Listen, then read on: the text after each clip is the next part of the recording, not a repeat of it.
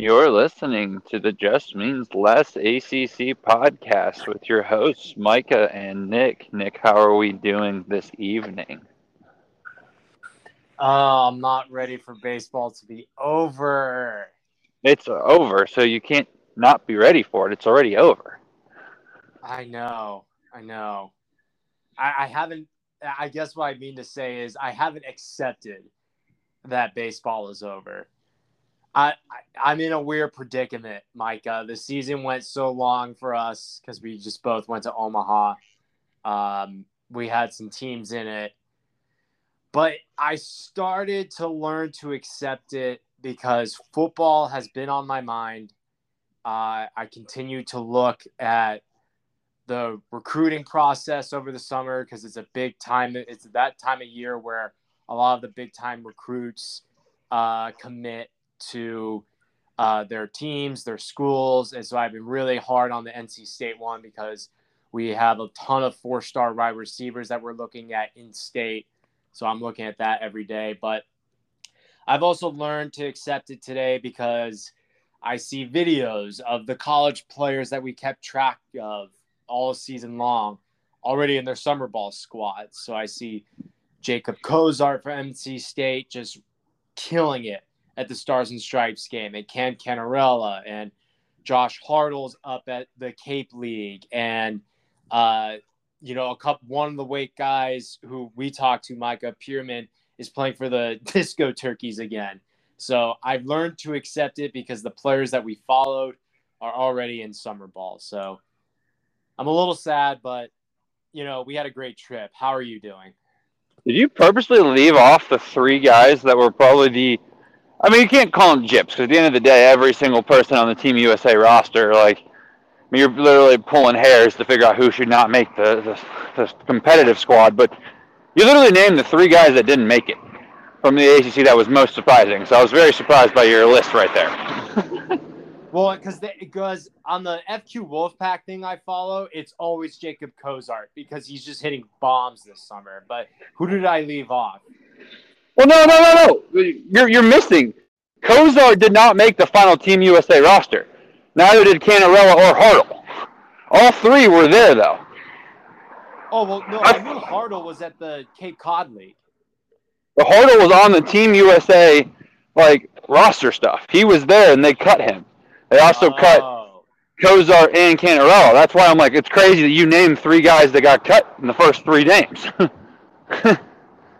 I don't know because like what, I, am a little confused on how the summer ball stuff works. So like the Stars and Stripes team, what is that that's being held at Cary? So the Stars and Stripes team was to figure out who's going to now play for the Team USA collegiate team, like in Durham, uh, Fayetteville, and one other ballpark. They're doing like Team USA versus Taiwan and I think China or Japan. Yeah. One of one of the or maybe all three but they're bringing some of their best like same age talent over and playing in like I know they're playing in Durham. I know they're playing in Fayetteville. I think they're playing one other uh, Kannapolis is the other place they're playing. Mm. So those guys, like for example, Jay Woolfolk from Virginia made it. Griff O'Ferrall yeah. from Virginia made it. Um, oh, Kurtz would have made it probably, but obviously he, he's hurt. Um, but uh, Massey made it from Wake. So like some guys made the cut, some didn't. Gotcha. Yeah, it's not really like and again, it's just pulling hairs. It's just funny. Like the the one that was most surprising was Cozart because he was raking, but that's the problem was there was just so much depth in that position that like it kind of also didn't surprise me that Cozart got cut. yeah. So. Gotcha. Okay. that was that was the whole thing, and my favorite thing is the whole Jay Woolfolk thing.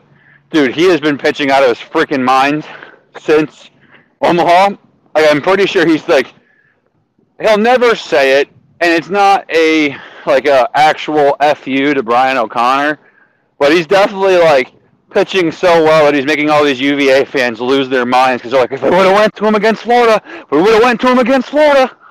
So yeah. it's really funny um, that it's happening. I mean, good for Jay, obviously, but it's just really funny because, like, you know, if he would have gotten shelled in Team USA, they'd have been like, "Ha, told you."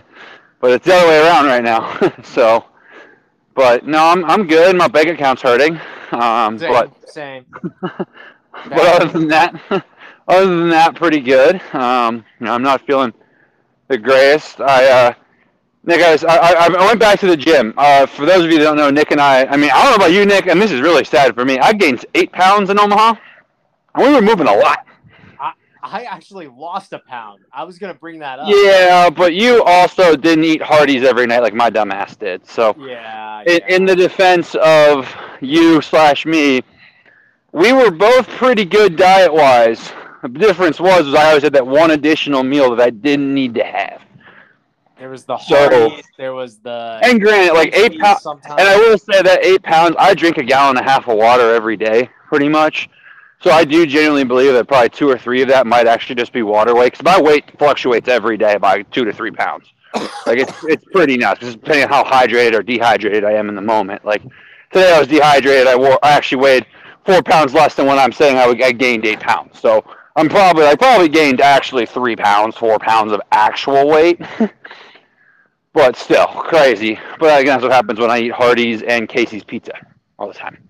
yeah, Um, I was genuinely anyways. shocked. I I got on the scale like the day after I got back. I was like, oh, see, I didn't do that. I waited a couple days too, so I also probably didn't help it when I got back here. Like, not that I immediately flipped the switch, but and also too, Nick. I mean, I think I sent you the picture of what I ate at that summer baseball game on the way home.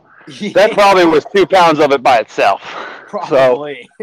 uh, like it was funny. I texted Nick that day like, "Oh, we really got to get on the diet." And then literally my next meal is a funnel cake, like chicken sandwich and or, or like a waffle chicken sandwich with powdered sugar on it, and then a burger with uh, two Krispy Kreme donuts as the bun. great, great for the diet, right? yep. Hey, diet starts Monday. That's what they say.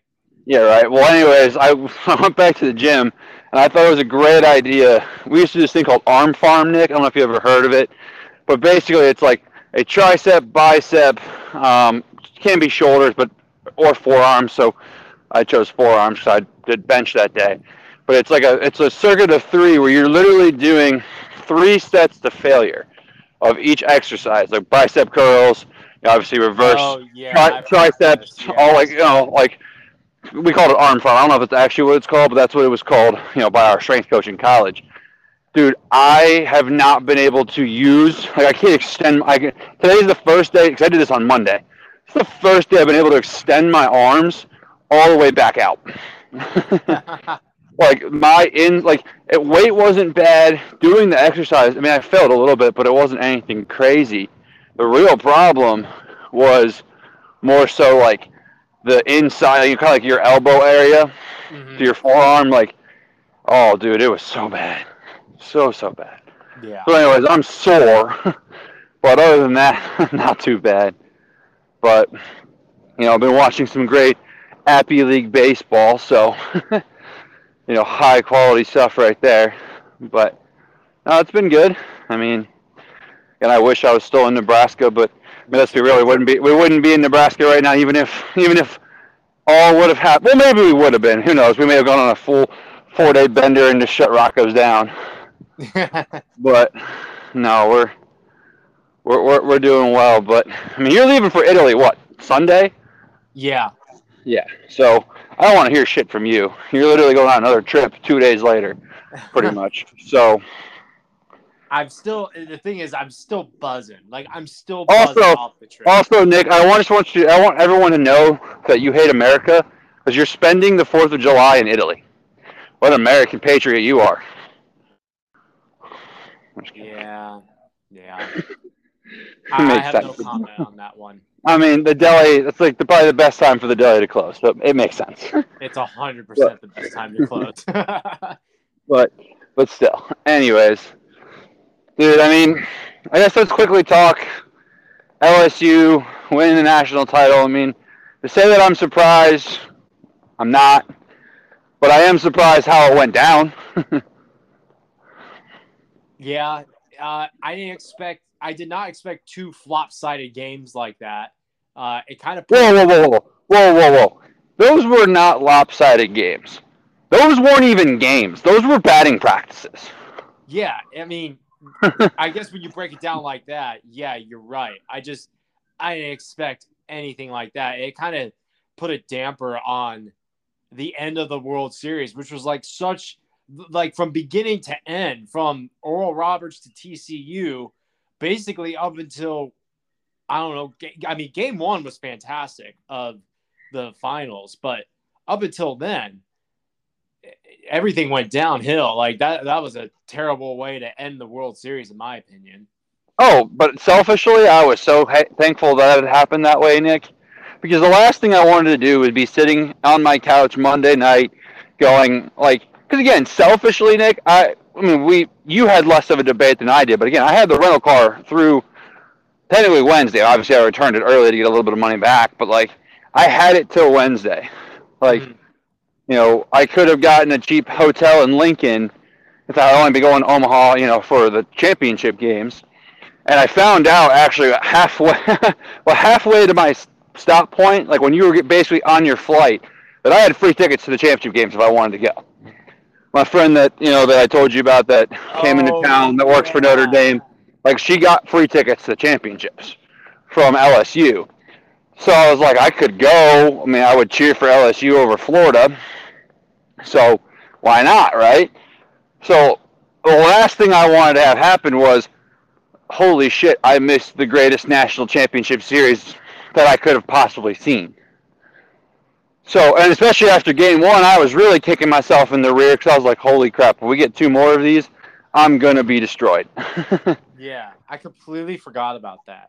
That you had, so, that you had those tickets waiting for you. Yeah, so thankfully, I didn't kick myself.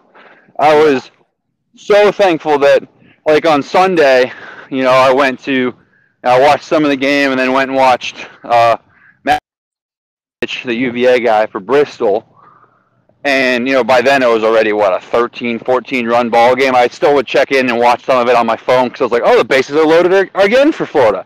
Let's see what happens. and, and obviously, on the flip side, then on Monday, like, I could just sit back and enjoy it. Went for a walk for a little bit during some of it because I was like, this is brutal. So, selfishly, and that, and again, like, selfishly too, I mean, Sure, it, it helps our narrative. We want to push that Wake Forest and LSU was the national title, but I mean it. I mean, even LSU fans, man, on Twitter, have been backing up that notion that like they kind of felt like the national title was played. You know, the nights that our our rears were in the Schwab or the Chuck. You know, for Wake and LSU. Right.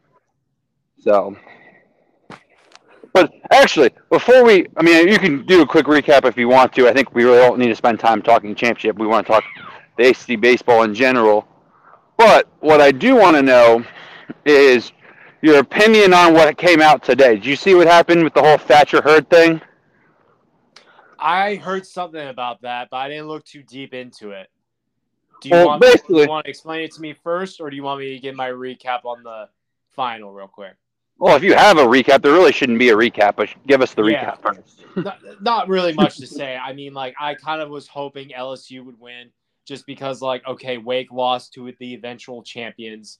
Uh, I think I would agree with everyone else that, like, I had a tweet lined up ready to go on game one on my personal account that said, let it be known that Wake LSU was the real championship. I wish we got, you know, a seven game series out of that. But I decided not to send it because game one actually turned out to be a very good game that went into extra innings. Um, but yeah, I mean, LSU was really good. Skenes uh, didn't get to pitch, but I mean, the bats were awesome for LSU. Um, you know, the, the, it, it was either going to be Wake or LSU all year. I mean, that's what it was. They were the only two number one teams all year long. Um, and I think the right, we had a correct as much as I hate to say it, I think we did have a correct champion. I mean, they did beat Wake, so yes. Um, I mean, they were more talented than Wake. I mean, I'm not trying to insult the guys that no, we love. Were. like, they were. But like, we've got future first round draft picks through that entire lineup, and like, again, this is not a shot at the Wake guys. It, it, uh, please, disclaimer, disclaimer, disclaimer. But their underdog stories, like you know, the Tommy Hawks, the you know, Adam Cecere, Lucas Costello's, like those guys in the lineup, the, you know, the JJs that are that are studs, but obviously have like a chip on their shoulder type story. LSU's was a Cade Beloso, who is a Baton Rouge born and raised bleeds purple and gold. Like I'm not saying that JJ doesn't bleed, you know, black and gold. It is not the same though as Cade Beloso. Right. It is not the same, you know, of really half those guys. And then no disrespect to Rhett Lowder or to, you know, Sean Sullivan or Seth Keener or, you know, any like Cam Minacci. Like no disrespect to any of those guys. They are not the stars in terms of the recruiting world of a Thatcher Hurd or a Paul Skenes or a Tommy White or you know a Dylan Crews. Like I, I can go on. You know those guys like from a like they had the stars and they had the chip on your shoulder underdog story, which was even more impressive because that underdog story was kids that dreamed of from when they were three years old winning a national title for LSU. Nick Kurtz, none of those guys grew up going, I want to be a Wake Forest Demon Deacon. And that's okay. Like that's not a shot at those guys. It's just the story behind like like you said, like I mean LS like if Wake would have beaten LSU, I think it would have been a testament to like the underdog the development that Tom Walter and that crew does. The pitching lab, the you know, the ability to see key talent and get D2, D3 transfers, you know, that can play. because LSU is just a bunch of dudes that from the portal and like we'll have a conversation about NIL in a minute because I might actually have an opposing take than most of what seems our entire Twitter timeline. But they also had the kids again like Cade Beloso and I'm drawing a blank on their stinking catcher's name, but he's from you know Louisiana as well. Like you know these kids that grow up. Like we hear about all the time in college football. Like Brian Kelly is a match made in heaven for LSU because like you can literally walk into any Baton Rouge high school or any high school in the state of Louisiana and be like, "Hey, I'm from LSU," and the kid's like, "I want to play here. I want to play for you." like it's the reason why Ed Orgeron, like why so many different coaches have been able to win national titles there. Yeah. And then everywhere else. Like it's just it's just it's just different there. It is like it's. I mean, you you saw Nebraska. It's like Nebraska on steroids. yeah. Just from the, the talent standpoint that's available to them. So I agree with you. Like it's not a shot at Wake. Like Wake was talented enough to win it, but I mean there was like LSU, had, and the best part is, is LSU had the ability to use the rent free, you know, the, the the bulletin board material of oh we're the number five seed no one thinks we can win it, even though everybody like. I'll give Jay Johnson credit. He was like, "Yeah, we we didn't think we were an underdog. like we thought we were the number one team in the country all year. There were reasons not to have us there, but mm, yeah, like that team was just loaded. yeah. I mean, just plain and simple, like from a talent standpoint, like especially when you talk about raw numbers. And again, LSU had the story that Wake Forest had. Like the Wake Forest guys had the you know, the, the, chip on their shoulder, the whole "we've never been here." It's been since 1955. We haven't been to Omaha. Where the LSU kids had, I grew up wanting like the ones that aren't the you know the five star prospects per se, are the ones that are like will literally die to be an LSU Tiger. And I'm not saying that any of the Wake Forest guys wouldn't die to be a Demon Deacon, but you know they, they didn't grow up. You know, oh, I want to be a Wake Forest Demon Deacon where Cade Beloso literally has been dreaming about winning a national title for LSU since he probably came out of his when he was born. so. Gotcha. Yeah, I, I I see nothing wrong with what you said. I think I 100% agree.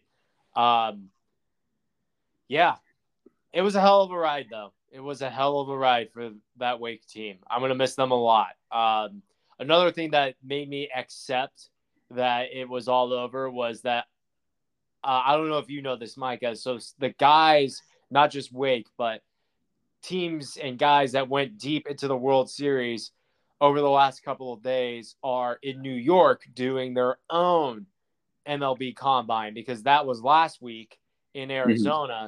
So now yeah. the kids that missed out on it because they were in the World Series uh, are up in New York getting their MRIs, their physicals. So I know some of the Wake guys uh, went up to New York that got invited. You have to be invited to do it. So uh, that made me also accept it that, like, hey, these guys, they're off to bigger and better now. They're off to either get drafted, maybe see where they are, maybe go somewhere else. So yeah. I wouldn't say better because they can't have Dioli's breakfast every single morning, but That's I mean, true. to each their own. That's true. That's true. They will miss that. I can guarantee you that. All right. Geez. Cocky much? um, but no, I mean, I don't want to talk anymore. Honestly, what happened in Omaha, we we kind of gave those raw reactions. Right. I want to talk about current college baseball information. You know, obviously we have a lot that's happened from, you know, Duke able to lock down Tony Pollard. Tony, right? Tony Pollard. Yeah. Tony Pollard. Yeah, I just want to make sure I wasn't botching his first name, but Tony Pollard, obviously staying at Duke. Miami hires internally, and I think some could say like, oh, they should have done that from the beginning, and I agree. But at the same time, like if you're Miami, why wouldn't you want to try to potentially get a guy who has proven he can win pretty much anywhere? and you know, so Miami gets their guy, Duke keeps their guy, obviously Wake keeps their guy. I mean, the news about you know Corey is phenomenal. It's you know, huge. obviously him That's choosing to stay at Wake. Over, I mean, this is not like I saw someone get really pissed off because they're like, "Oh, like you're saying Penn State can't, you know, compete with Wake." That's not what they're saying. If you're a pitching coach and you have the best facility for pitchers in the entire country, and I, I mean, again, I'm sure Penn State would have paid him more, but if I'm Corey, you know that there's a good chance if you can replicate this, which I think the odds are in his favor at this point. You know, if you can replicate this for another year or two, that when, you know, similar to what happened this year with Georgia opening up, why would he not be the next call? I mean, Georgia literally just hired the LSU pitching coach. so who's probably the next highest in demand pitching coach in college baseball? It's probably Corey. Yeah. So why go to Penn State where there's not guaranteed success? And like to be honest, and this is not a shot at the Big Ten, but even if he goes out and wins the Big Ten, his team's probably not going any further than a super Yeah. at this rate. So what is the point? And like, you know, I don't know if you know this, Nick, but Penn State's facility is phenomenal. It's where, you know, for a while there it was minor league baseball. Now it's that league again. But like the state college spikes play there. It's a really great facility. It's very similar to what Oregon kind of had set up.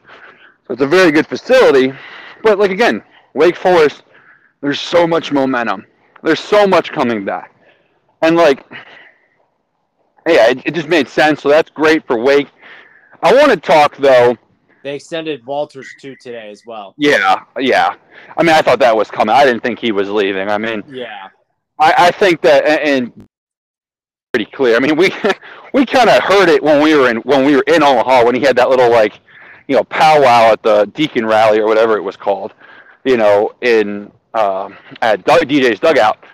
But you know, the investment that Wake's about to give is about to be nuts. Like, Yeah. I mean, if I'm Wake, like, I know Wake like hates to be compared to Vanderbilt. Do Vanderbilt right now. like, make baseball your next. Like, That's I love Steve Forbes. saying, dude. I love Steve Forbes. I do. I know there's a ton of money in college basketball, but sometimes you got to see where you can really shine. Because North Carolina and Duke are never going to put baseball before basketball, and in North Carolina's case, probably football too. Right. I don't even know if Duke will.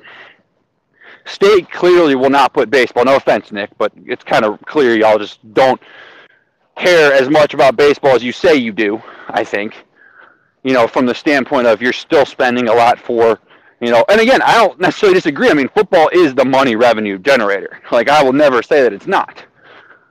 But if Yeah, I'm Wake, why would you not want to attack it with a little bit more of your percentages? Right. So, again, I'm not saying NC State doesn't spend money. I'm not saying Duke doesn't spend money because they're going to spend money. It's just if I'm Wake, like let's just say we're using 100% of your budget instead of giving 10% to baseball, give 15.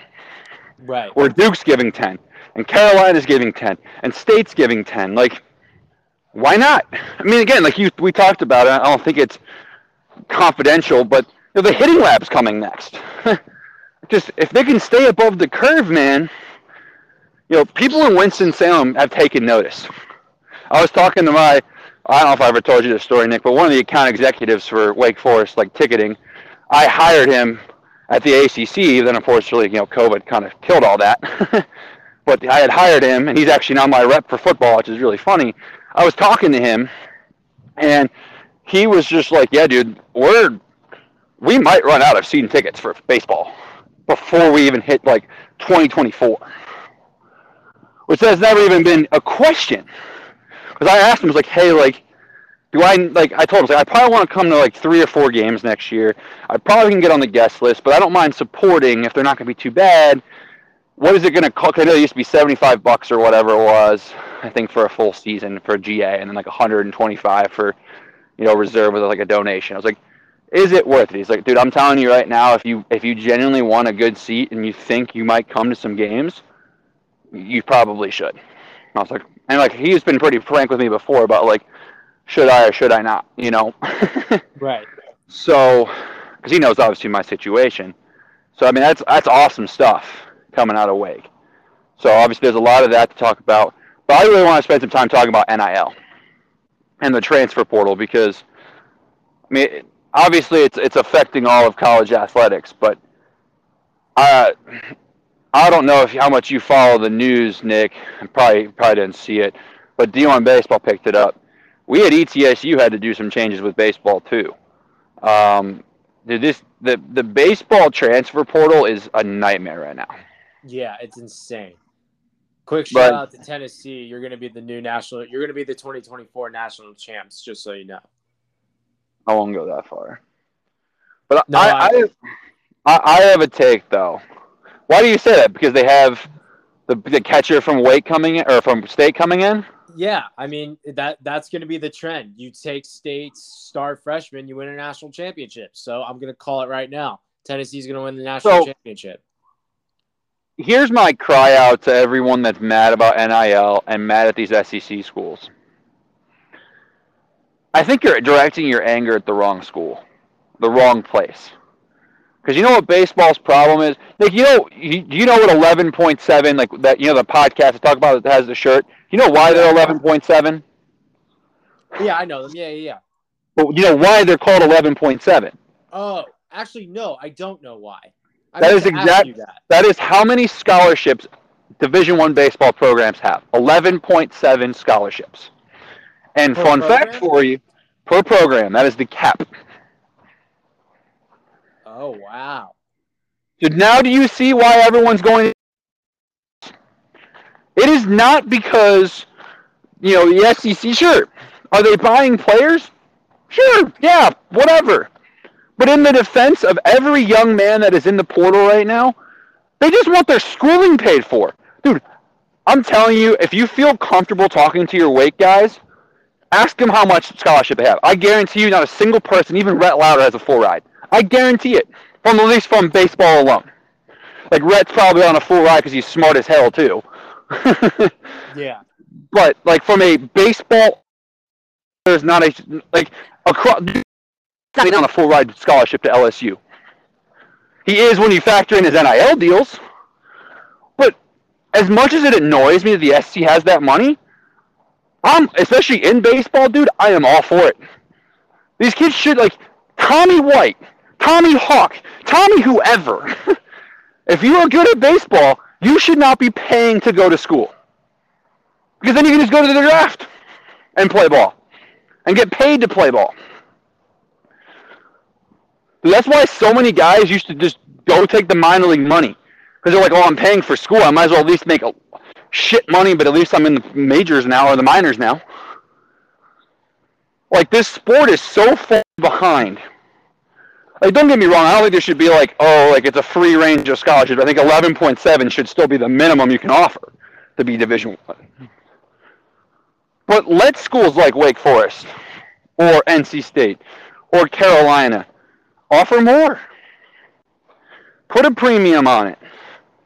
Now it's not becoming like I, I bet you, Nick, I could be wrong, but I wouldn't be surprised it would be easier for Wake Forest to get scholarships donated for baseball than NIL money for baseball.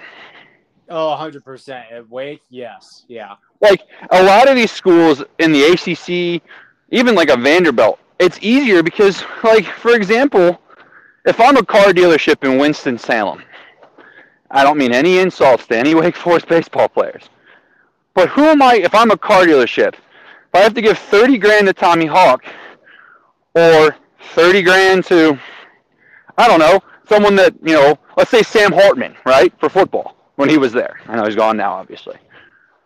Mitch Griffis. That's the way we're using a current player. What am I going to spend my money on? Where if I'm a loyal supporter of like me, let's say Nick, I was rich. I don't own a business, but I I lucked into some money. I could donate a scholarship for the next ten years, let's say, you know a full ride scholarship. It can be broken up however coach wants to use it, but I could donate it. I'm more likely to do that than throw it into an NIL fund and figure out who it goes to. That's the thing. Like, if you're not a businessman, when you throw money in the NIL pool, I mean, I'm gonna Nick. I, we'll talk about this offline, but I have, you know, Ben Chase, you know, the gentleman that did the whole college ball crazy tour thing this Oh, past yeah, fall. yeah. I don't know if you know, but he's the director of NIL at Florida. like he got he scored a job with Florida doing NIL because he was a law school student. He was smart as hell. Mhm. He's him and I have kind of chatted. He might come on the show if we're, we want to have him talking NIL. And I think we should probably invite Josh on too if, if he wants to come on. Josh Strickland because obviously he does you know the Wake Forest side of things as well. Right. But like, you know, fact like learning all about all that is important. Dude, it's it's like just from an ETSU standpoint, man. Like seeing how hard it is to get a collective figured out at our level. Like, you know, again, it's it's not. Everyone thinks, oh, it's just so easy, and it's everyone's just a race to the checkbook. I mean, again, pockets are deeper in the SEC, but in the defense of these young men, this isn't a bidding war where it's like, oh, I'm on a full ride whether I go to Wake or I go to Clemson or I go to Georgia. And then I just switch back, I get the bigger ones. Half the time it's these guys just trying to be able to not be in debt when they graduate college. So I'm not going to fault these kids. Right. Like, I mean, I'm. You saw the DMs. We're not going to expose what was said about Billy Amick and Clemson. But what I will am willing to share, because I think it's kind of common knowledge, is he's not on a full ride at Clemson. So he's trying to go somewhere that's going to give him the most scholarship money. And if he can get an NIL deal that pays for the rest of it, fantastic. Can you fault the kid? It is a little surprising that like because you're you're talking about in in Billy's example, what school is he at? He's at Clemson. You would think that those pockets would be deeper at a oh, program for like sure. that, and they're not. But you, but you also have to think about too, like again, the difference between a scholarship and an NIL Right. Yeah. at Clemson, man. The NIL bucket is big. It is. But depending on how it's set up, there, 'cause each school is different. You might be throwing money to the NIL pot, and it's going straight to football. Exactly. Yep. Yep. Where a scholarship is obviously going straight to the baseball player. I bet you Cam Cannarella is maybe getting a half a ride, and Billy was maybe getting a quarter of a ride. And can you blame Billy for not wanting at least a half a ride? hmm And can you honestly blame, you know, Coach Bakich for saying, ah, I need that scholarship, that other half or that other quarter? Like, sorry, Billy, but I got to be able to have other kids come here. Can't just recruit them with no scholarship. Like, it, it, dude, baseball's just messed up like that. And it's sad. Like it, I, I It is. It, it, I, So, like- you're you're opening my eyes to this because like I knew baseball scholarships are especially full ones are hard to come by. Like I, I- you you brought up Rhett. I would be surprised if Rhett was the I, I would bet my entire savings account that Rhett Lauder is not on a full ride baseball scholarship. right. And the only thing that makes me feel like he could be on like any type of whole schooling pay for it is because you're right. Rhett is extremely smart. Like he's a bright, bright kid. Um, Yeah, if this no, whole I baseball thing doesn't pan out for him, he'll be fine. Any baseball player on at least Wake's team right now is on a full scholarship because, yeah, it, it- it's all football first, but you got to like you know, like we say, Micah, the game is growing. You know, this is becoming a popular thing now. I mean, did Yeah. you see? Did you see the total viewership in the World Series at Yeah. max at the its peak? The World Series got four million viewers. And the game sucked.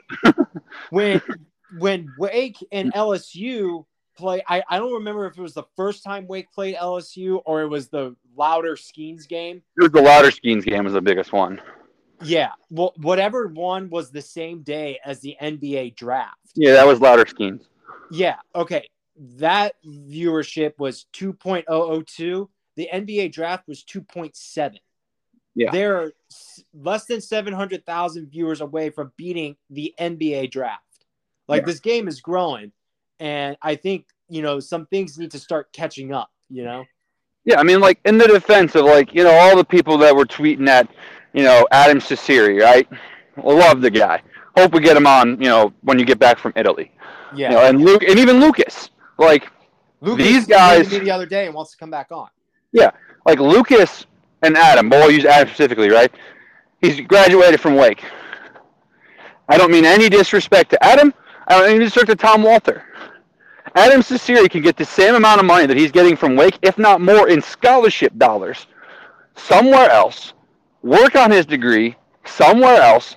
Test the draft next year if he wants to, after he's done with his last year of eligibility, and play the game he loves.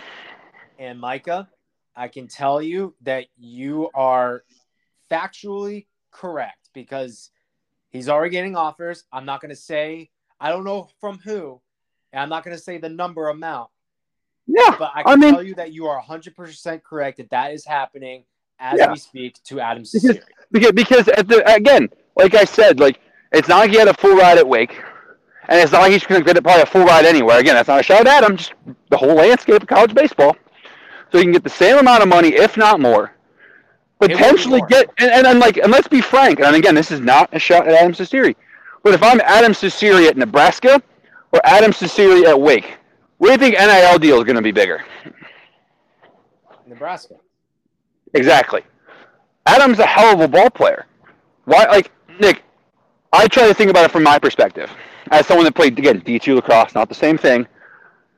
If I because I had three years of eligibility, or two years of eligibility left, because I didn't have COVID year, but I was hurt two years, so I had two years of eligibility left. I thought about transferring somewhere else and getting my master's and playing. I wasn't going to stay at my school because that the whole point of life is to have to see new things, experience new things, build new bonds. I guarantee you, there's not a single guy in that Wake Forest clubhouse, roster, coach, staff member that is mad at Adam Cecere right now. The only people that are mad are the people on Twitter that don't understand what the hell's going on. No, and it's uh, honestly like when I heard it, like I the last thing I said to We were just bummed. We were just bummed. That's all it was, from Yeah, our standpoint. the, the last thing I said to Adam when he got off the bus after they lost, I was like, go kill it in the big leagues. And I didn't even think that it would cross my mind that he had another year of eligibility if he went to go get his master's. And it all makes sense. Like this was supposed to be Adam's draft year, but he's been dealing with an injury since late March. Like he was on a tear. He was up with Brock and Nick in terms of homer numbers and RBIs. But then Lucas is playing in, in his spot, and then he has to slowly get back, get back into the midweek games, and you know he's eventually starting in the World Series. But it makes sense why Adam is doing it. You know, it, this his stock obviously went down. And it's why Lucas is doing it because, like we talked about, Lucas is probably going to see where, like, he's going to feel out where it sounds like he might get drafted. Well, why not throw your name in the portal while the window is open and see that, hey, if the draft doesn't work out, because again, my frustration goes, everybody thinks that these kids are making decisions. Like, I get pissed with NIL in college football because it literally is who can get the biggest paycheck because they're not paying for school if they're good at football. Right. But that's not the case in this sport. These kids are grinding their ass off. Like, you know, they are trying to earn every fucking penny they can get. And if you have a problem with that, sit in their shoes for a minute. If I said, hey, man, you can pay 10 grand a year to go to this school, but loyalty, or you can go for free when you factor in your NIL deals and play just as much, if not more, tell me what the hell you're going to do. and if you tell me that you would stay for loyalty, you're lying. right. Because then you are just not smart, to be frank with you. because there's a difference between loyalty and stupidity. Sometimes you got to figure out where that line is, and I think you've crossed it if you stay. yeah. So everything that these kids are doing, like, sure, man, does it frustrate the living hell out of me that the best, like your best player again, Nick, and of all schools to go to, it's the school down the road that I can't even stand. Yeah. But I don't blame him.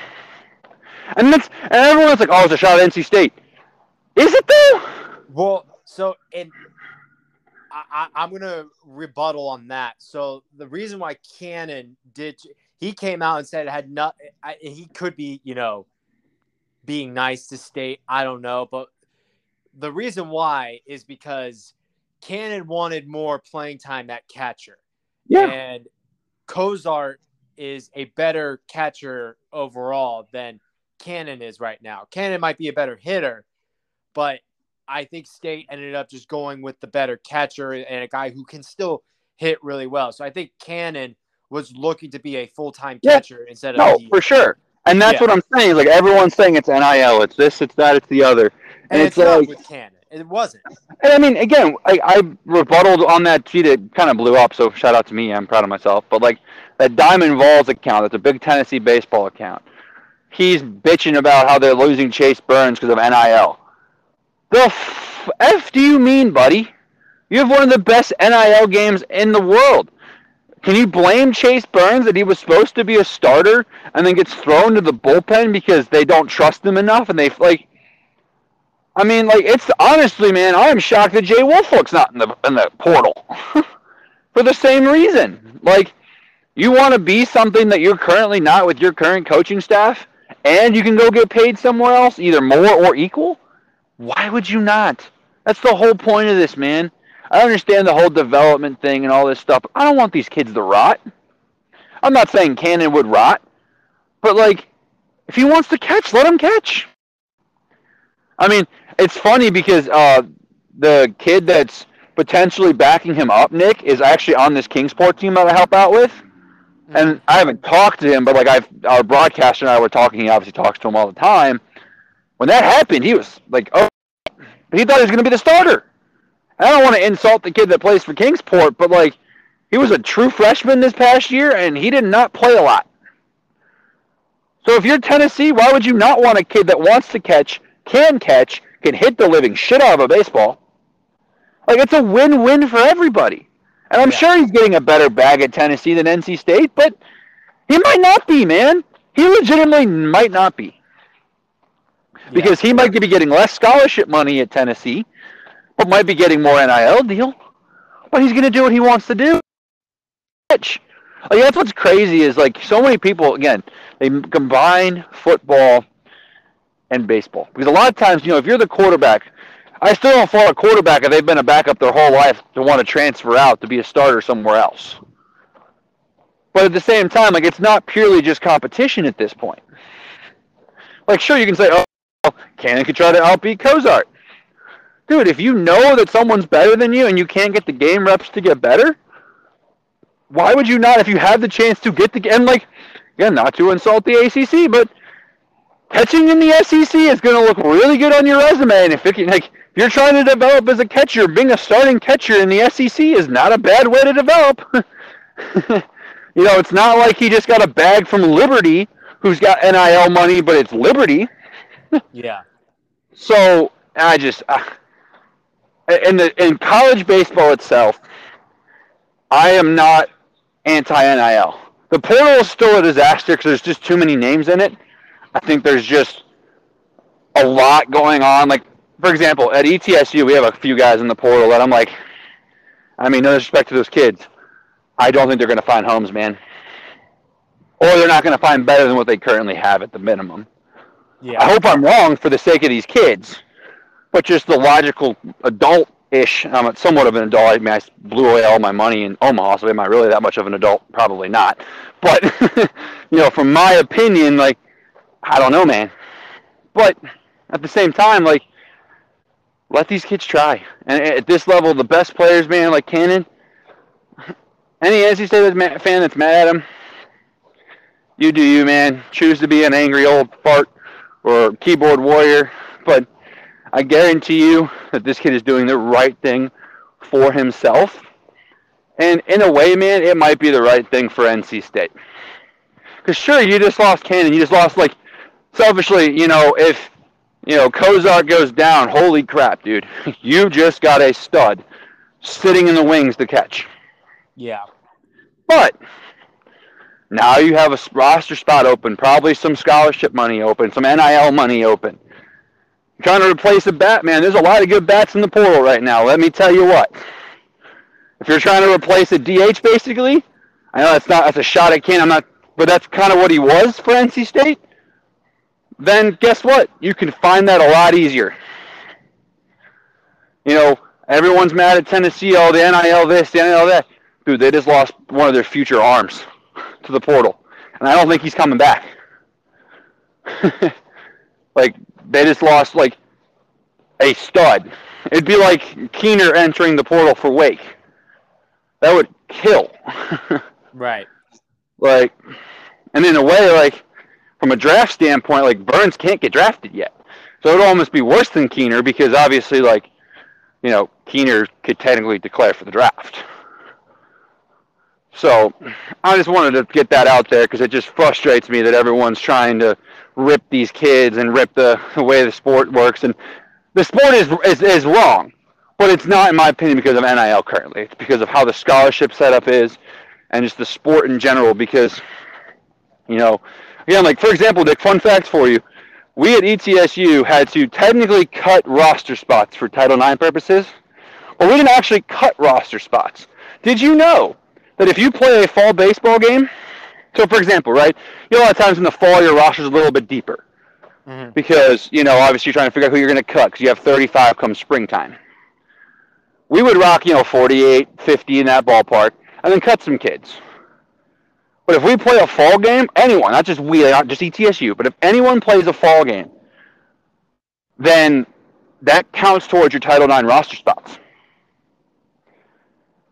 So it's either don't play a fall game and bring all these kids in, or play fall games with 35 kids. Which again, at some at some schools you can get away with it. Like you could get it, it, like if you're Title IX compliant, have a bunch of women's sports, you don't have to worry about how many kids you have for a fall scrimmage or whatever. But that's just the sport, man. It's a it's a very ugly sport from that standpoint, from an NCAA standpoint. And you know, again, the NIL is, is a problem, sure, but I really don't think it's as much of a like the only school in the country that I think could double up the money of any other school might be LSU. And I know people want to say, well, that's not fair.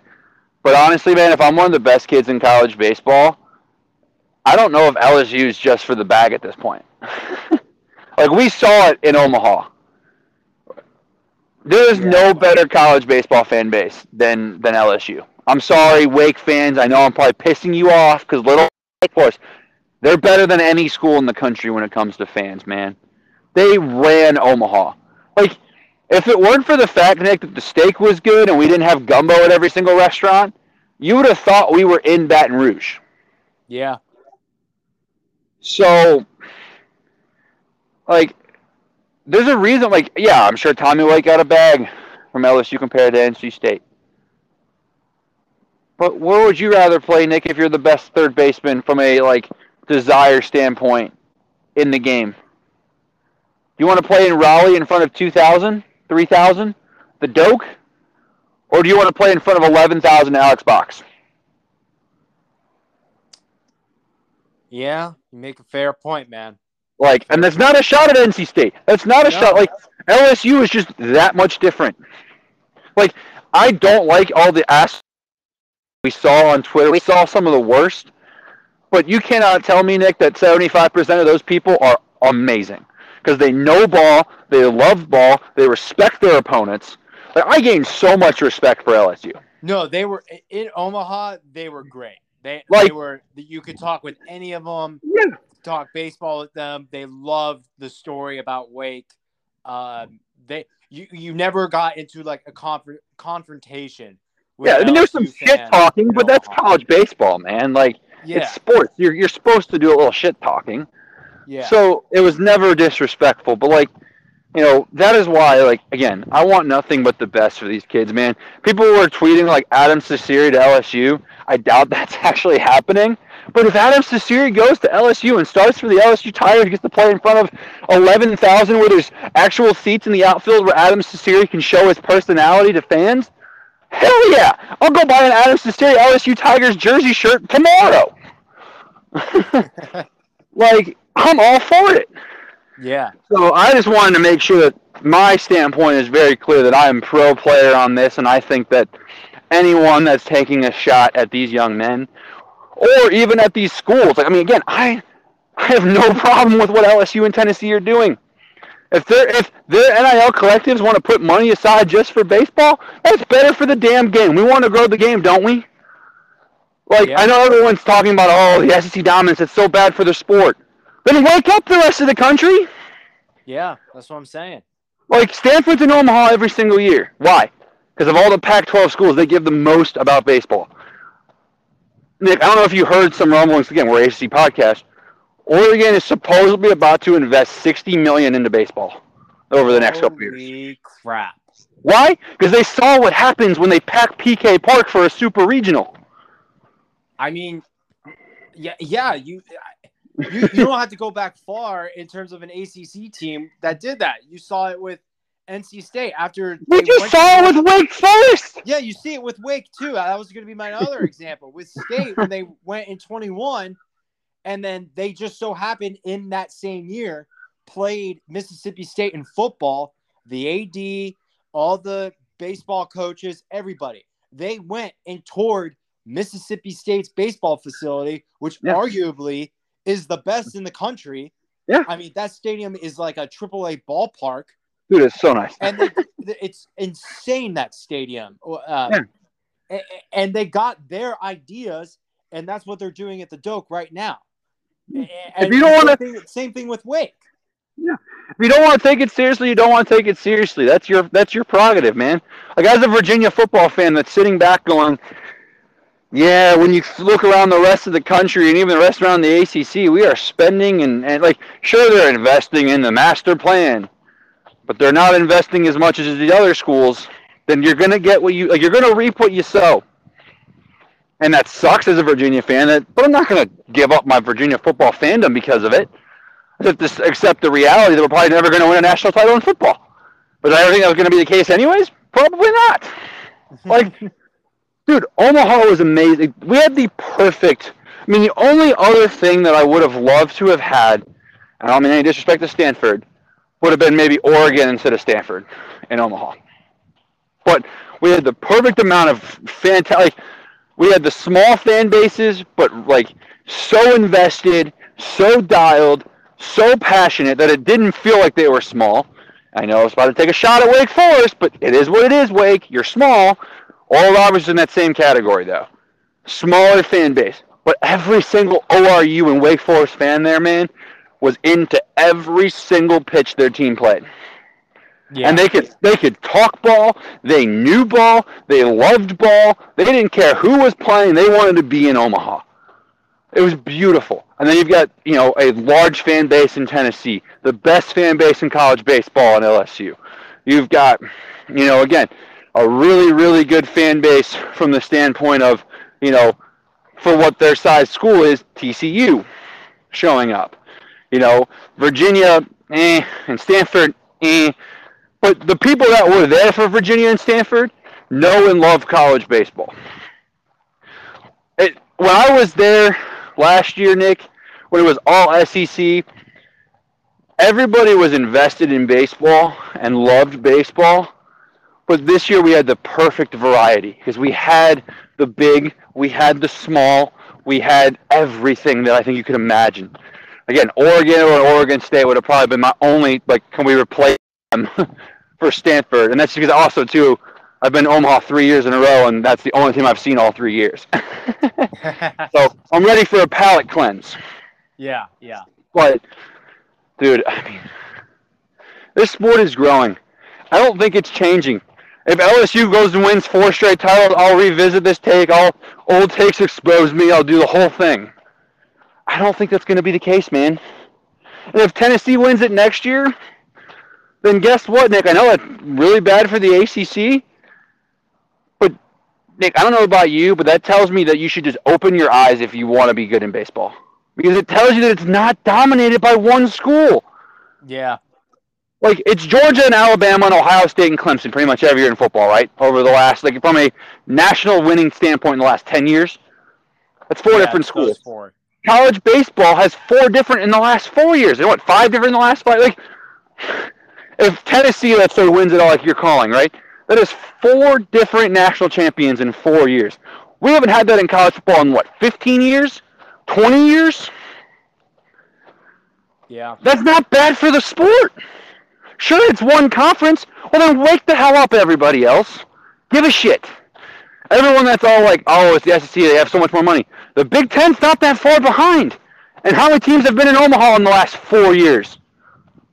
Oh, that's right. You hear the crickets chirping? Weird. It's not all about the money, man. And you're you're a you're hundred percent right. And it actually is making me go back because I did want to make one point uh, before we started talking about this with the wake stuff and uh, getting up to standard. So you're right. It's right. It's a variety of teams in baseball, and that's fantastic. I think college baseball has the best, in my opinion. I get it. March Madness is the best playoff system there is, but my This opinion, is so much better. College so much better. so much better. You get all these teams. I love the double elimination. I love it all. Right? The only thing I don't love is the NCAA rule about letting the number one overall seed be the road team in back-to-back games against the lower seeded team. yeah, but we need we do need to fix that. You know, the NCAA. There's always a flaw in something. Trust me. Um, I love how in Omaha there's always it's always di- a different eight. You know, maybe some teams repeat like Stanford or like you know, literally, Stanford was the only team that was in Omaha this year that was there last year. yeah, The only one. the only one. And I love that. I love that. We get a variety. And I get it. It's one conference that has been winning in the last 10 something years. Like I you, I saw that video you retweeted on our podcast account and it's just nuts. You know, Yeah, I mean, besides- Ole Miss. Besides Virginia and Clemson, or Clemson, she's Coastal, like it's pretty much been the SEC since then. yeah, Or with with all that, I mean, like over the last ten years. yeah, exactly. And if it's not, it's like, you know, Virginia or Coastal, that's like a southern based school, which is kind of funny to me. Um, but so my point is, let me, I'm trying to get back to my point. The ACC made strides this year, right? We got two teams in Omaha. We almost made the final. Uh, we had what eight teams make the regionals. Like we got better compared to last year, but we are just now. I mean, we're a there. There is no the SEC is the standard, right? Because they are getting these teams winning national championships, all that. While the ACC is there, we still have work to do. It just reminds me of like, you know, NC State baseball. They're just getting up to standard. And that's just not good enough when you've got Wake. Like NC State baseball is kind of like what Wake football is right now. Nick, Nick, we the two talking about- teams, the two teams that were in Omaha are above standard.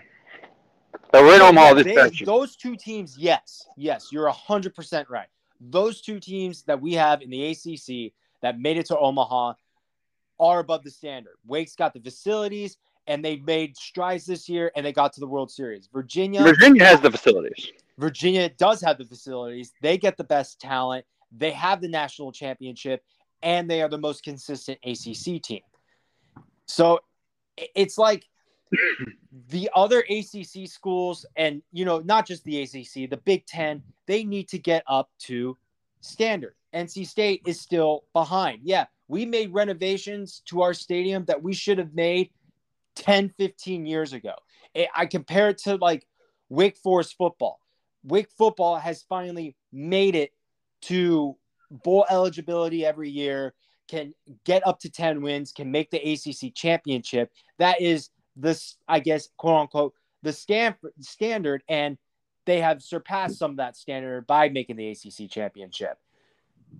My point is that teams programs, the ACC, and not just the ACC, but all these other schools, this game is growing, and the SEC schools are growing along with it without any growing pains at all. With some of these other schools, like NC State, like uh, Georgia Tech, all these other ones that should be there, are dealing with the growing pains and rushing right now. And I mean, at the end of the day, man, it's about commitment from the fan bases.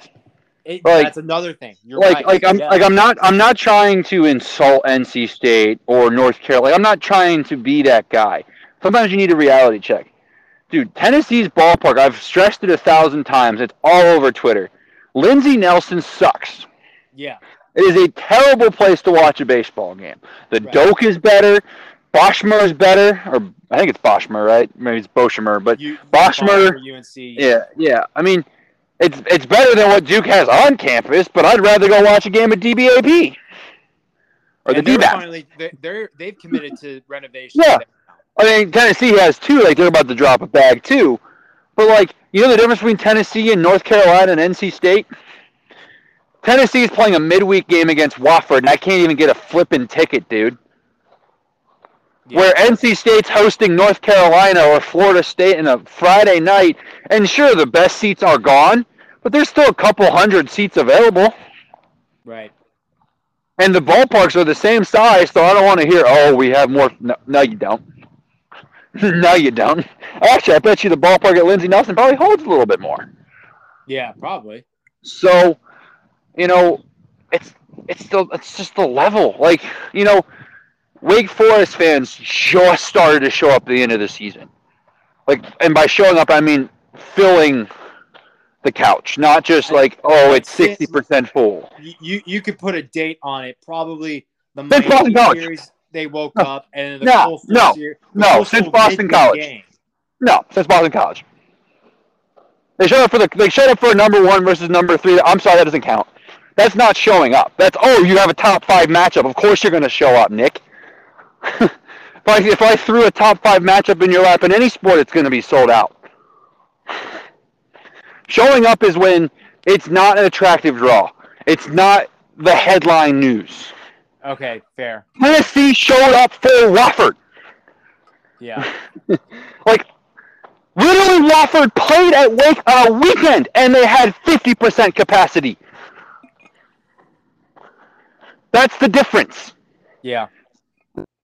This is not a shot at Wake, because, again, they showed up down the stretch. But that was what? End of April, right? They ho- I think it was April 29th, if I remember correctly, that they hosted Wofford. Yeah. So that's after the Coastal game. I think it's actually the same week, if I'm not mistaken. I think the Coastal game was the midweek game. Yeah. that was like the whole thing was like that was the big game because they didn't have an ACC series that weekend. Yeah. Yep. And one team's fan base showed up on Wednesday night for Wofford, and the other couldn't even show up on the Saturday for Wofford. Again, Yep. there's differences. I understand Wake's a smaller school, small everything compared to Tennessee. But, But Wake now- Forest fans, now, now Wake has woken up the community. Yeah, now. yeah, we we know they can do it. That's what I'm saying. Like, this is my cry to you, Wake Forest fan. I know that you can be there. Hell, Nick, I'm half tempted to buy some tickets for us next year. I know you can still go for free, and we'll just give them away at the freaking deli if people will actually use them. Uh, I just want people there because we know they can do it. We know people care, dude. Literally every person that had their ass in the couch for the Super Regional, I think had their ass on the, at the Chuck in Omaha. They can do it. NC State fans can show up. We know they can fill Carter Finley when they're eight and four every year in football. They can sure as hell fill the Doak. Yeah. Carolina fans can fill literally Carmichael for women's hoops. They can fill the Dean Dome for men's hoops. Even when they're pretty bad, they still fill it. They can fill Boshemer. Duke can fill their small little on-campus ballpark. Hell, Boston College was selling out games down the stretch. If they can do it out in Brighton, Mass, they can do it anywhere. Yeah. That's a great example of Boston Like- College can do it. Like, we can do it. We know we can. This isn't a shot at, oh, we're terrible. No, we have the ability. I mean, I can make a shot at Virginia. Until about midway point of the season, literally David Disharoon Park wasn't filled up. But Virginia Tech was filling that ballpark. Like some of the worst teams, and by worst teams I mean air quote worst teams in college base, like in the ACC this year. Like, dude, I went to a Louisville game on St. Patrick's Day. It was 31 degrees, and that ballpark was just as full as a beautiful 80 degree Rhett Lowder Day against BC. We have struggling baseball teams that can fill their ballpark, and we have great baseball teams whose community, like Wake Forest, is bought in now. Don't give up. Don't let, oh, well, it's a new year. I mean, again, I don't expect the couch to be filled on February 17th when they host High Point. I get it. It's not the most attractive draw. It's going to be chilly. I get it. But come April, when Wake's hosting Virginia Tech, I hope the dish or the dish, geez, the couch is 90% full. And the only way my butt can get into the game is if I'm willing to see it, sit on a non-backed metal bleacher down the right field line. We can do it, ACC fans. We can be like Vanderbilt's a small school. They sell out every game. We can do the same thing here. At Wake, at State, at Carolina, at Duke, at BC, the only school they all honestly write off from ever truly selling out a ton is Pitt. But even then, they could probably do it if they wanted to. We're right there, man. like this was a great year. We cannot backtrack. Like Nick, I right. I want us to do around the clock, like obviously like not every single day, but like well, at least once a month, check in on the status of college baseball, even in football season. Why? Because we should. The SEC does it. Why can't we? The ACC is the Olympic sport conference, man. The ACC is an Olympic sport conference. I know it's a terrible take, but let's just be frank. We've always been proud of our men's basketball, our men's lacrosse, our cross countries, our tennises, our golfs.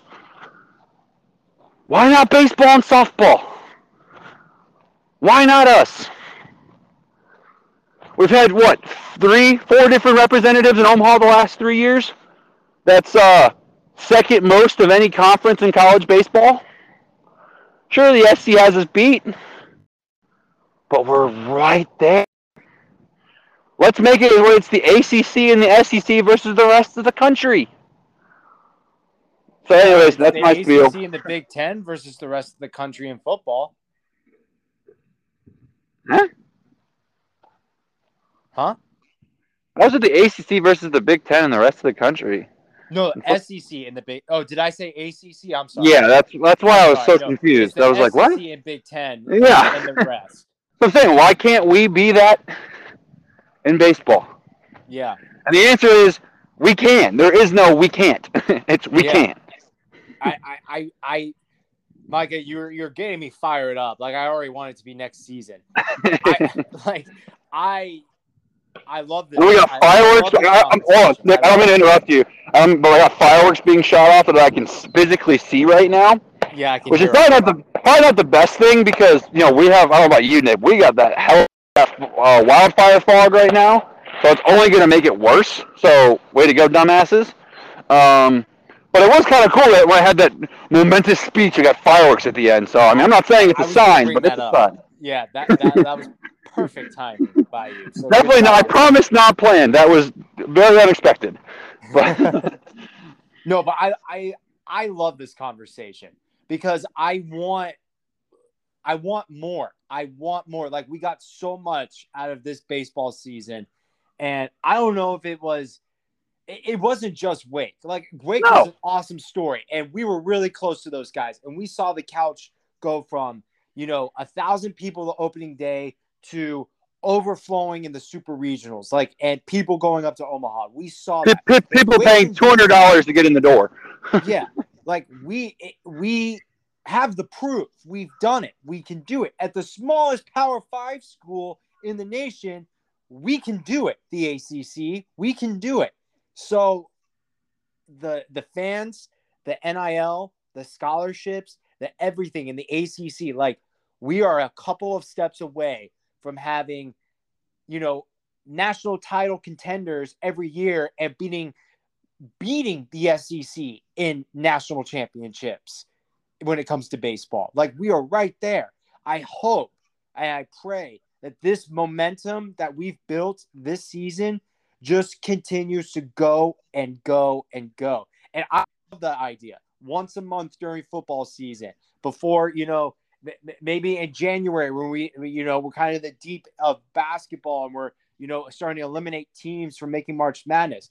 Let's throw in some mm-hmm. baseball. Let's keep growing the game. Like the game doesn't just stop growing because the season's over. Like let's keep doing it. Like we've I think you and I have built so much momentum. We've gained so many followers just talking baseball. Why don't we just keep doing it? Like who who the hell cares what season it is? And who cares like the thing that, that has me fired up, Nick, is like you know, when we've talked football, I love talking football. I can yeah. talk like I know it's different for both of us, Nick. You care a little bit more about how many people listen, how many people follow us, because like you're hoping to use this to, you know, send yourself into some sort of media, you know, lifestyle, like in terms of your career. I don't give a shit if anybody listens. I don't give a shit if anybody follows us. I don't care if anybody listens to me. They can think I'm the biggest idiot in the world. I love talking football. That's why I've always done it. But basketball season, man, is always so tough for me. I just don't care. I don't. I'm willing. I've said it numerous times. Like March Madness is fun. I enjoy. I, I can go to a basketball game and have fun, but I don't get invested. I don't really care. I can't tell. Dude, I couldn't even name half the roster for Virginia, and there's ten guys that play on any given night. But in baseball, I can give you the whole starting lineup. I can give you the depth all the way through the bullpen. Who the Friday, Saturday, Sunday, midweek guys are. I loved it, man. I want to talk it. It can just be me talking it, Nick. I don't give a shit. When you're in Italy, I'm probably going to record a baseball podcast without you. I'm going to be honest. like, because I, I just enjoy it, dude. I mean, I, am going to these Appy League games. I'm working them, and yeah, like, are they like the most riveting thing ever? No, I'd rather be in Omaha, but they're still fun. I've always loved baseball. I should have just played it in college and not played lacrosse, but you know, I just loved playing lacrosse more than playing baseball. And it's just, dude, again, I'm just, I've loved it. And dude, we have a sport. Baseball is such a sport where if you like, you know why we got so much love from the families, Wake, or from the Wake families, Nick? I know, like, obviously they came into the deli, they like you, you're a good personality, you're a good human being, so of course they're gonna like you. But you know why they actually kind of listened to our shows, interacted with our tweets because we gave a shit. Yeah. And there's such a lack like the people that are up there in college baseball, like this is not a shot at Stephen Schoch.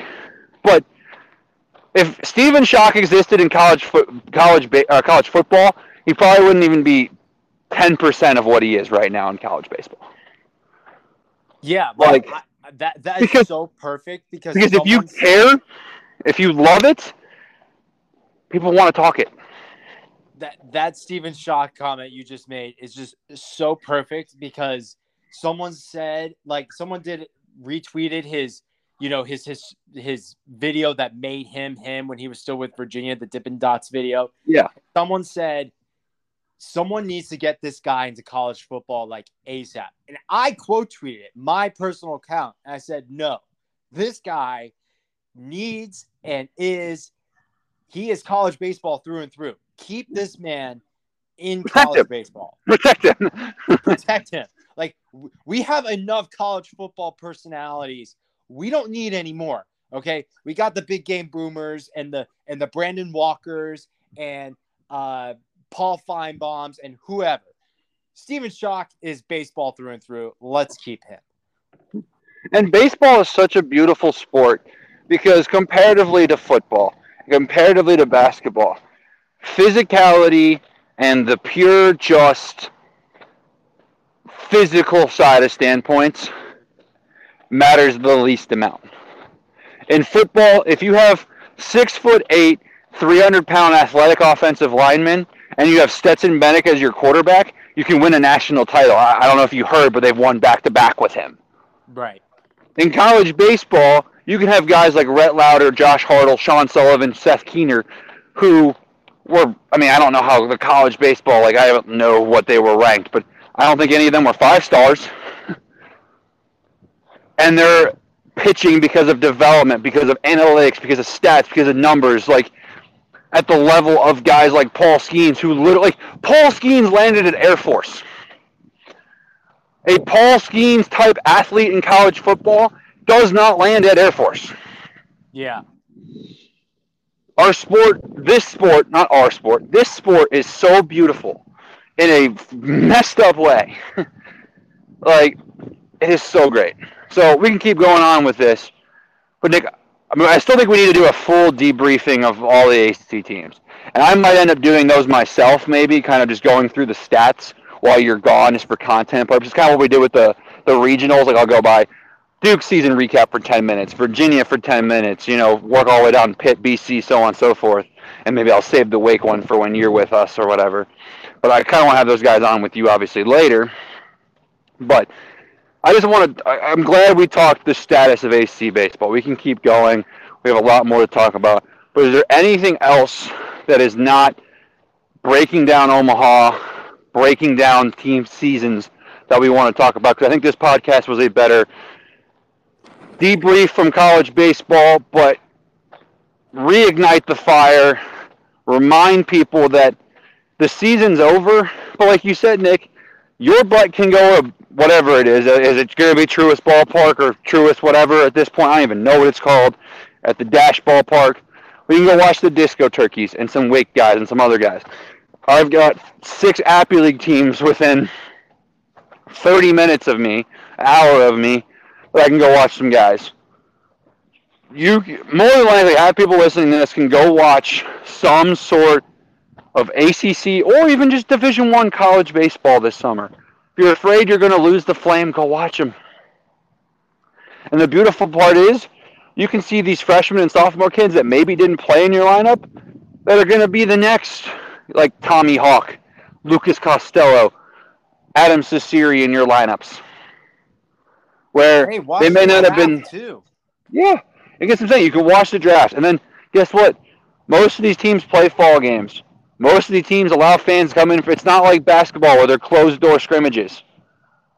If you find out that Wake Forest is playing ECU, I know Virginia and ECU play each other all the time, so I should have said Virginia ECU. If you find out they're playing in Charlottesville on a weekend, you can probably go for free and watch some fall ball if you want.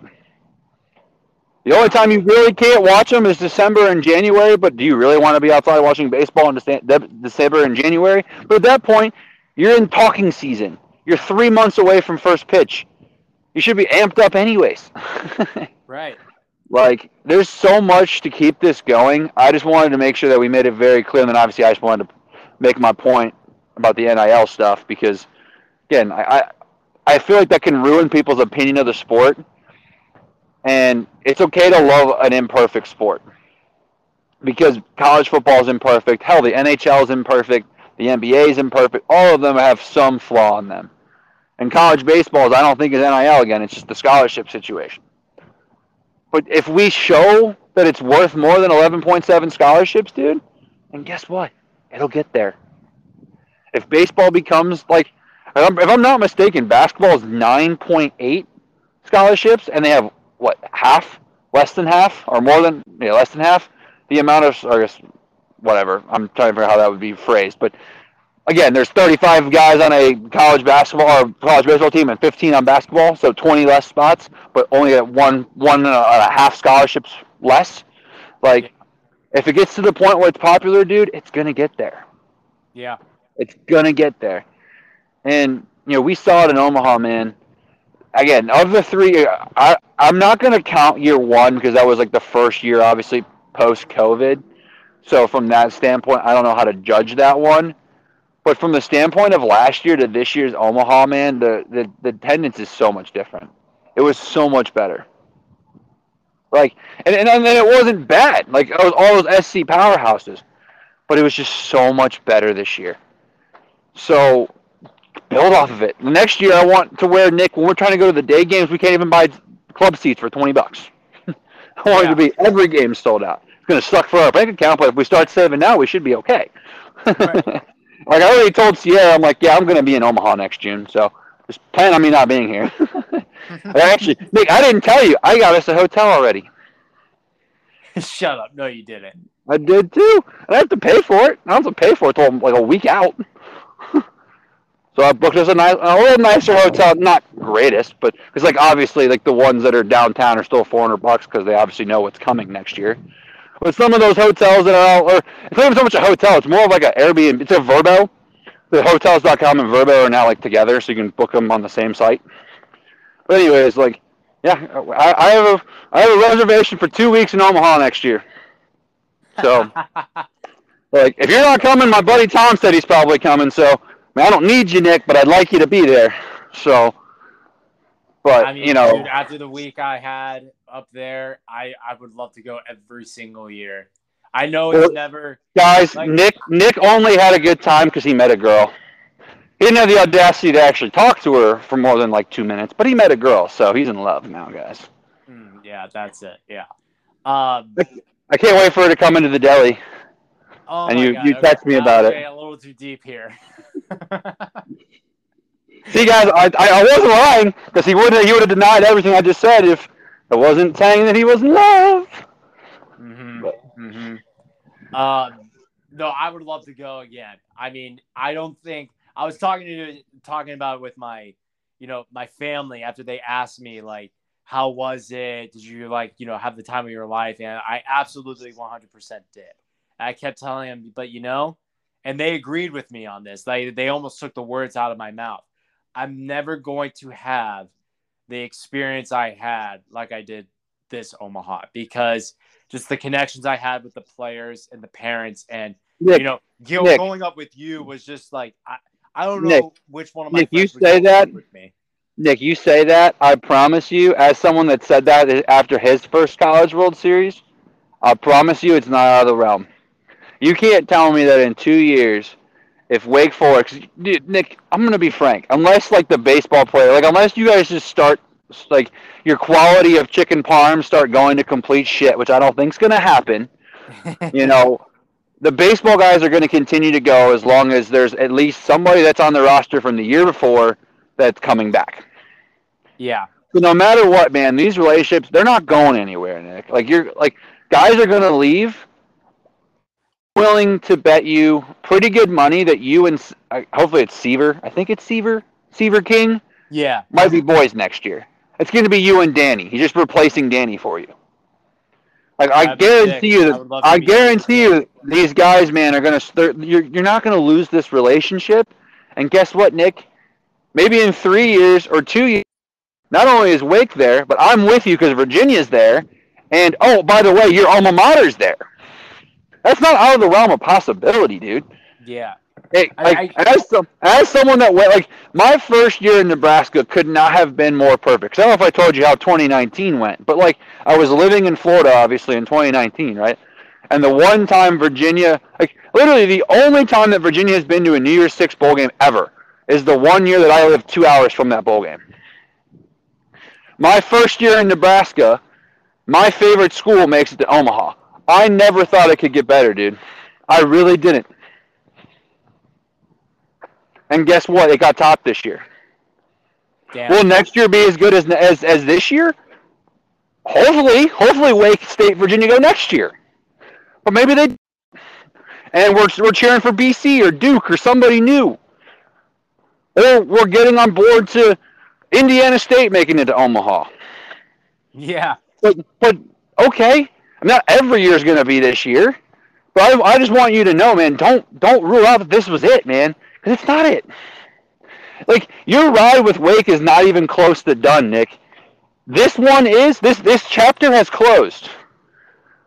Unless you leave Winston Salem, Nick, and I don't think you're leaving unless you have the greatest opportunity ever, which then at that point is worth it. The next chapter is going to be written, and it's going to be just as good. It might be different, but it's going to be just as good. Damn, that Like- got me amped up. Like I'm just being honest, man. Like No, you're right. this you're right. this You're- trip, you know, Nick, I don't think you realize. wh- You know why I was so hesitant about obviously the trip. Like obviously financially that was a concern. We are we're both hurting right now. We are. Like let's just be frank. But I was so nervous because, dude, I had done it, and this would be year three. I've done two years, And like year one was like I thought was the peak because my team was there and I lived so close and I had a free place to stay. And then last year I didn't really have any rooting interest, but the one team that made it from the ACC, I literally knew the ticket person, so I'd have to pay for their tickets. So I was like, all right, we've peaked. We have another at least you know nice like plateau, right? Of this is awesome. I'm here for Notre Dame. When they're not here, I have a friend that works for the Huskers. Like you saw it when the MC interviewed you, you know, or was getting ready to talk to you, you know, for the game that you did. I said, hey, my friend Katie says hi, and he like lit up. He was the one that left me free tickets last year when there wasn't a Notre Dame game. I had connections then and a free place to stay in Lincoln. And obviously that drive wasn't super close, but I also wasn't going every single day. so I wasn't, you know, completely like killing my gas mileage.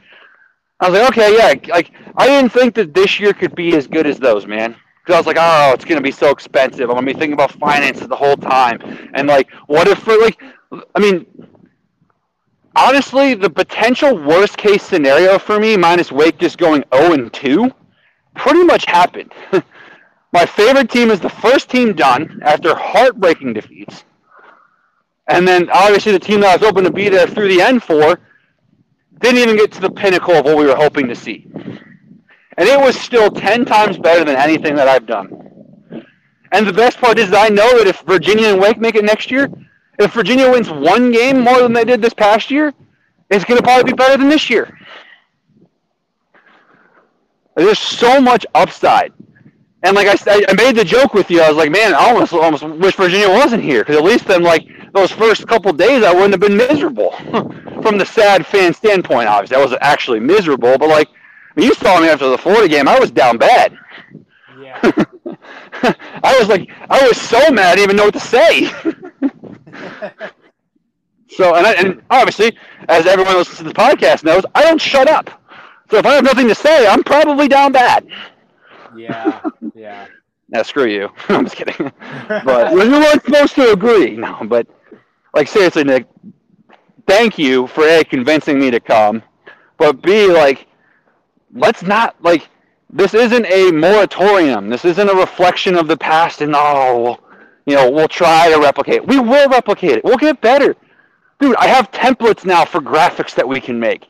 I've got, you know, we have people are starting to know who we are. Like, Yeah. did you see that the I, I say I make one great comment about the kid that's coming in from Wofford, the catcher, Cameron Gill. Or Connor Cameron? I don't know, but anyways, Gill from Wofford. Kid, dude, is a copy and paste Bennett Lee. Copy and paste. Discipline hitter. Not the greatest of numbers. Sound defensively. All I say is that kid is going to be like, he has a lot of upside. And we get a follow from him. I didn't follow him. He follows us. That's We're sick. building rapport, dude. I tweet about Matthew Buchanan from Virginia and how, hey, I'm here to watch him. He follows us on Twitter now. I didn't follow him. He followed us first. We're starting, we're obviously we're not D1 baseball. We're not 11.7. We're not even college baseball nation. But we're gaining rapport. And I genuinely believe, and I think people are seeing it, Nick, that we give a shit. It's not like, oh, we're just doing this to get clout and to get followers and to make money. Hey, we're not making any money off this shit. But B, like, we actually are passionate about it. So it's only going to get better. Like, I'm excited, man, for come February when ETSU probably plays Virginia Tech and Clemson and maybe hopefully some other ACC teams.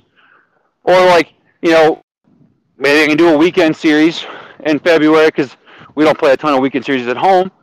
Or I can go watch Carolina or State. Like, Nick, I've already started a debate in the in July, seeing if we can do a facility tour at Wake, seeing if we can do a facility tour at State, see if we can do a facility tour at Carolina.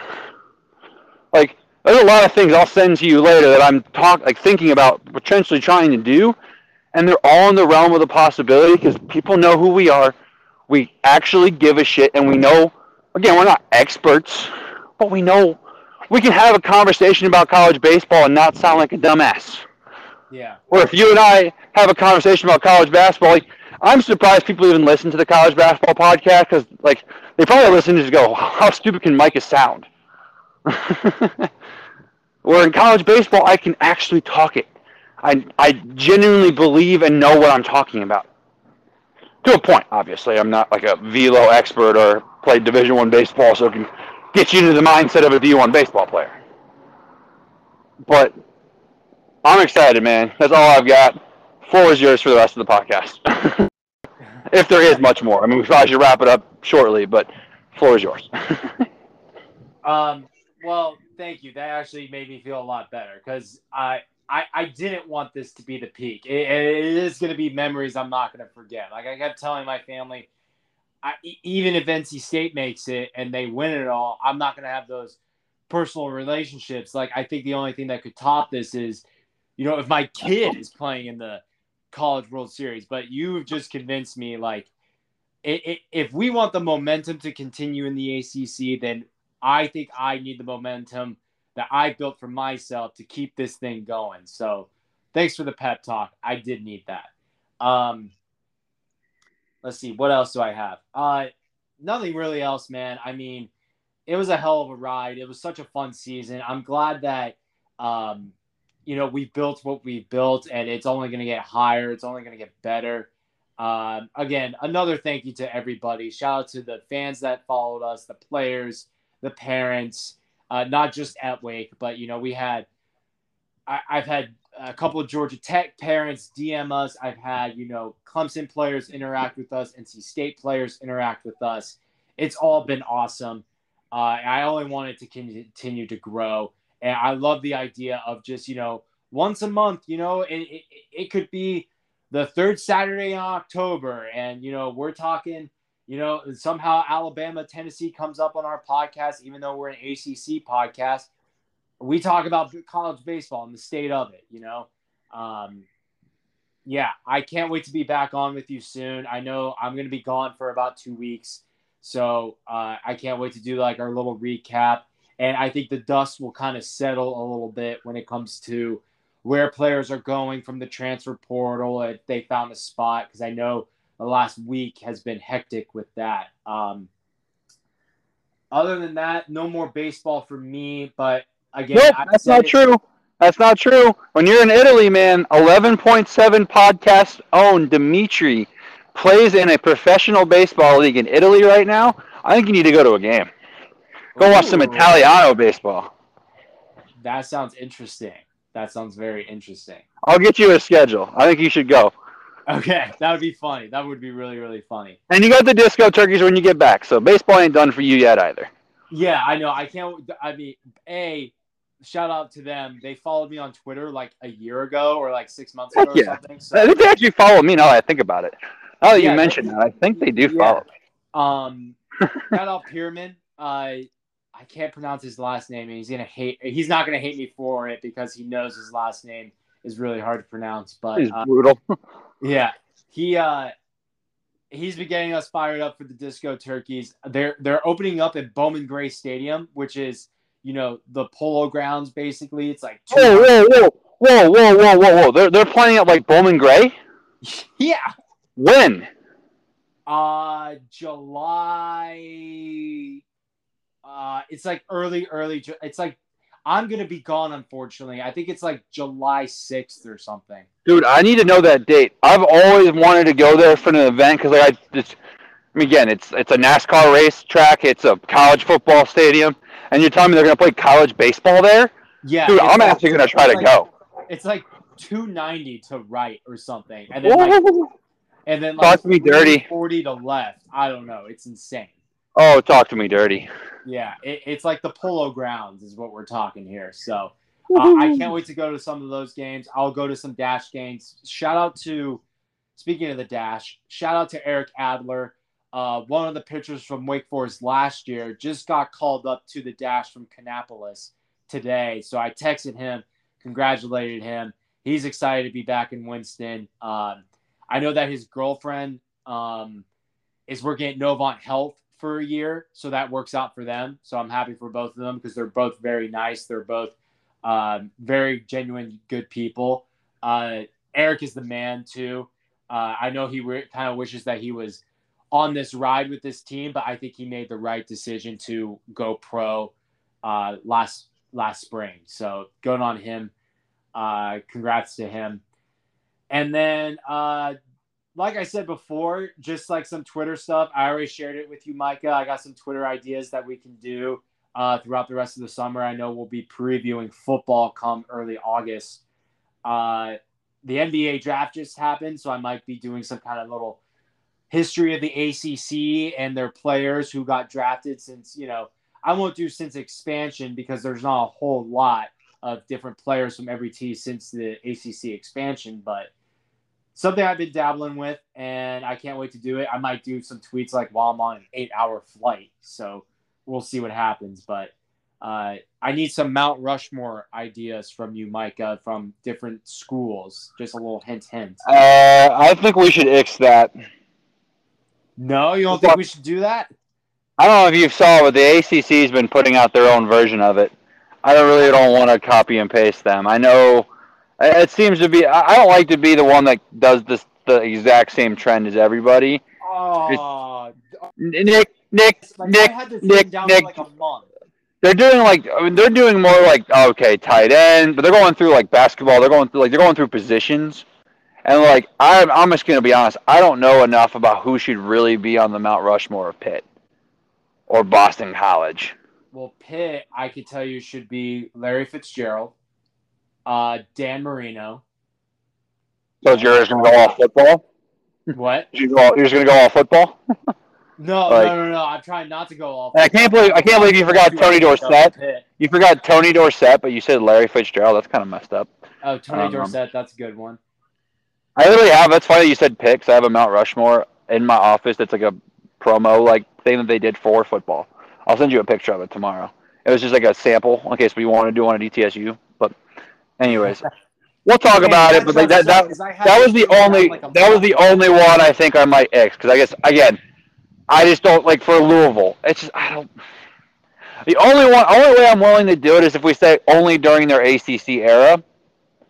But then, like, you have a really shit list for some of these schools because, like, you're going off of the last what ten years, Yeah, so it's not fair. But we'll see. We'll that see. I had that written down. For We have so plenty. long. we have plenty of other stuff to do too. So we'll Yeah. we'll we'll we'll get it taken care of. Maybe we'll just do a podcast with a small. I don't know. We'll figure it out. But Yeah. regardless, it was all great ideas. But that's all I've got, Nick. I'm ready to hop off here. Um, you know, obviously, have fun in Italy. You'll you'll be missed. Uh, uh, I'll have to have conversations by myself now, which makes me sad. But you know, it's cool. Well, Whatever. I'll definitely listen to them. And I, I'm sure I'll end up in Winston Salem while you're gone. So you know, obviously, another time I go to Winston Salem without the Olis, that'd only be like the third time this year. You know, so heartbreaking stuff right there. But I guess life's unfair. Mhm. But as always, Nick, thank you. But everyone listening, thank you seriously from the bottom of our hearts. We couldn't. I mean, it obviously makes it a lot more fun when we know people are actually listening on the other end. it's Yeah. not just us talking. So as always, it means less NIL money, and uh, go ACC.